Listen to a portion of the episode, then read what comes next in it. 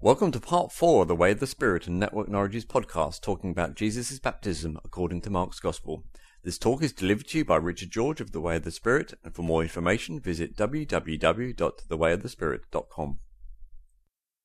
Well, welcome to uh, session four of our walk through the baptism of Jesus at the Jordan according to Mark, and with a bit of help from Luke occasionally and maybe elsewhere too. And we've got as far as the Spirit descending upon Jesus, and we've been speaking about the equipping that needed to take place in Jesus' life for the ministry that he was called to do. We all need equipping for what we're called to do. None of us can fulfill that which God calls us to in our own strength, out of our own natural giftedness, uh, or by trying harder. And it's a great lesson we all have to learn, isn't it? And we often go in cycles, learning over and over again, at even even deeper level this time, that actually God is calling us to lay down our own self effort so that He can come forth from our life in even greater glory and power and impact.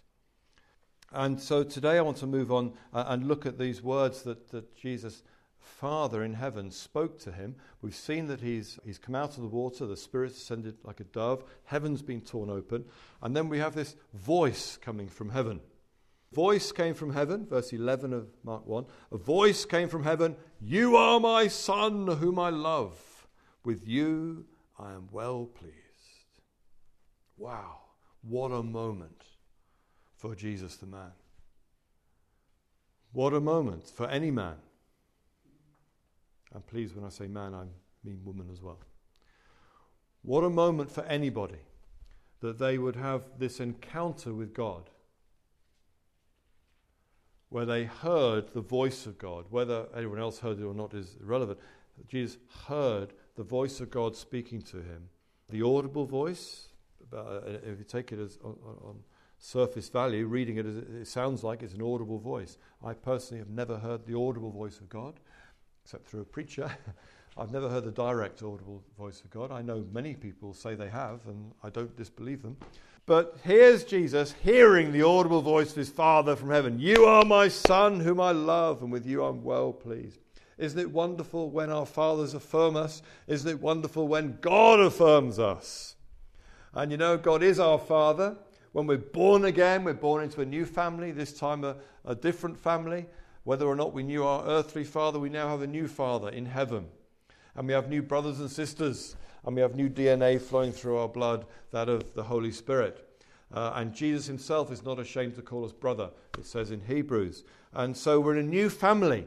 And so here's Jesus receiving the affirmation from the Father in heaven, from God. Uh, you are my son. Not just my servant, not just well, someone's going to do something for me, but you're my son. Isn't it wonderful that God has revealed himself to us as a father? He could have said, I'm just a great God, you know, that would have done, wouldn't it? We'd have, would have gone along with that. Okay, we'll serve you. You're the great God. You created everything. We don't mind. But he didn't. He said, I want you to know me as Father. That's amazing. That God who created everything, wants us to know him as Father. But anyway, that's jumping ahead a bit because that's talking about us. But this is Jesus. And that you are my son whom I love. And with you I'm well pleased. I mean, you know, our fathers can tell us they love us, but we don't always get the impression they're pleased with us. But here's God affirming him. He doesn't just love him, he likes him.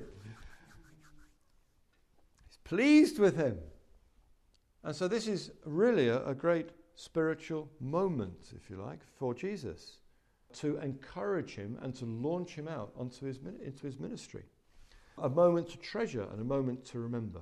But what do these words mean that God has spoken? Well, it, w- it won't surprise you to know that he's actually quoting, pretty much quoting anyway, from two separate Old Testament places.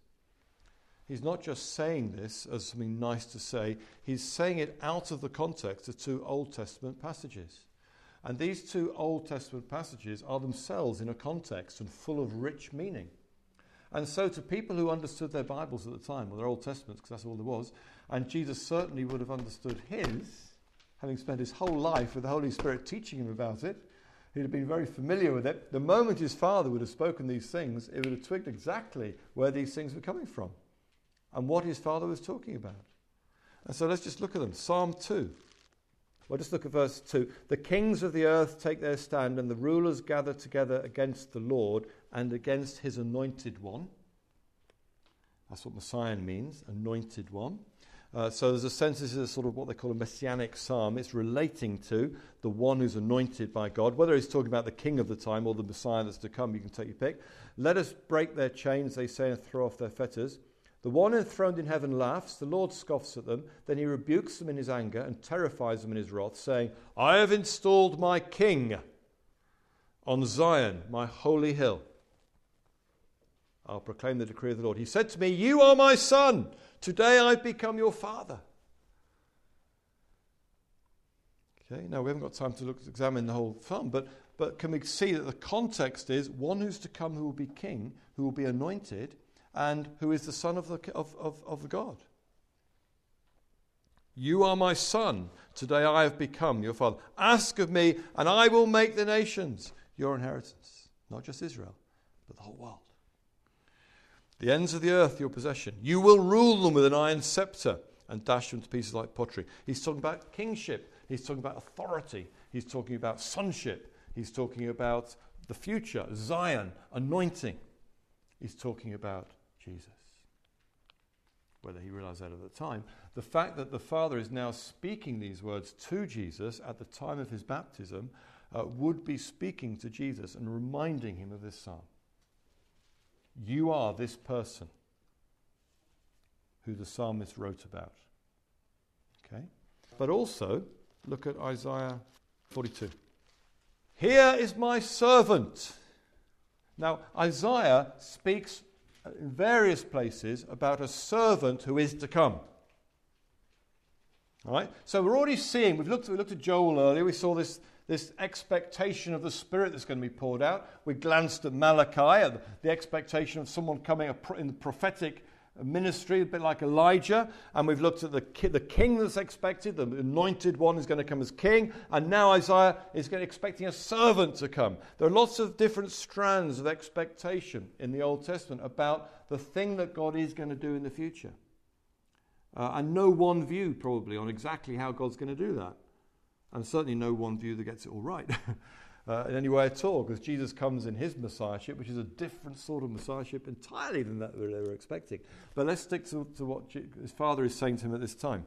Here is my servant whom I uphold, my chosen one, in whom I delight. I am well pleased with him.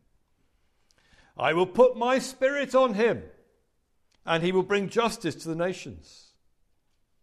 And I'd love to now just go on and read that whole passage because it's so full of rich meaning for Jesus' ministry and what was to come in the kingdom of God. But let's just limit ourselves because time is short and go back to Mark. So the Father is saying, You are my Son whom I love, with you I'm well pleased. And in speaking that, he's really uh, bringing a mixture of revelation from these two passages in the Old Testament Psalm 2 and Isaiah 42. And what's he saying? So he's saying, uh, Isaiah 42, the servant who's to come. Jesus, you are this servant, the one who I've showed you so often when you've read Isaiah as a boy and as a young man, as an adult. You used to read Isaiah, and I used to show you and give witness of your spirit that, that, that this was something to do with you. And then finally, this is it. You need to understand today this is you.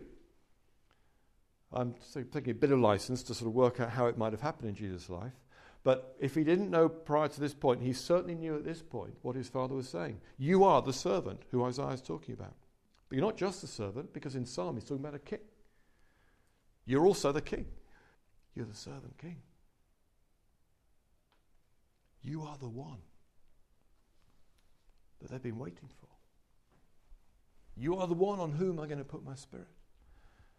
You're the anointed one, the Messiah. Get ready. We could go we go for years going wrestling with our calls and our ministry, working out what's happening. We have a sense of this from God and a sense of that, and we read this, and then suddenly it all synthesizes together. We see it clearly. Okay, yeah, I got it. This is what you're saying. Huh? I know. You write it down. This is it. And it's a wonderful moment. It's a wonderful moment of affirmation from your father. You feel sort of just great, don't you? Because you know what who you are. I mean, the world wants you to know who you are by doing all your personality tests and counselling and things, but actually, the way to know who you are, really, is to look up to God and hear who He says you are. That's the way to know your identity. That's the way to know who you are. Find out who God is and find out what He says about you and walk in it. Many people spend many years trying to find themselves. In an instant, we can know who we are when we look into the eyes of Jesus, when we hear the words that God speaks to us. And when it's a, a mountaintop like this and a, and a clarity and an affirmation like this sort of moment, then it can change everything in a moment. That's what I love about teaching the Word of God. It can change everything in a moment for somebody's life. It's nothing to do with person teaching, it's to do with what God wants to do. His age old way is to preach His Word, to teach His Word, and let the Holy Spirit witness it to people. He's speaking something different to all of you right now. Anyone listening to this, He's speaking something different to you. He's speaking something uniquely to you about who you are, about who He is, about how He knows you intimately, how He's called you, and how He's equipping you for, for that which He's calling you to do. And so Jesus gets his, his if you like, his, his manifesto, his, his, his call becomes clear at this point. And so it's a real mountaintop experience at the Jordan as he's baptized and as his father calls him to service. Amen. Thank you for listening to this podcast. For more information on the Way of the Spirit, visit www.thewayofthespirit.com.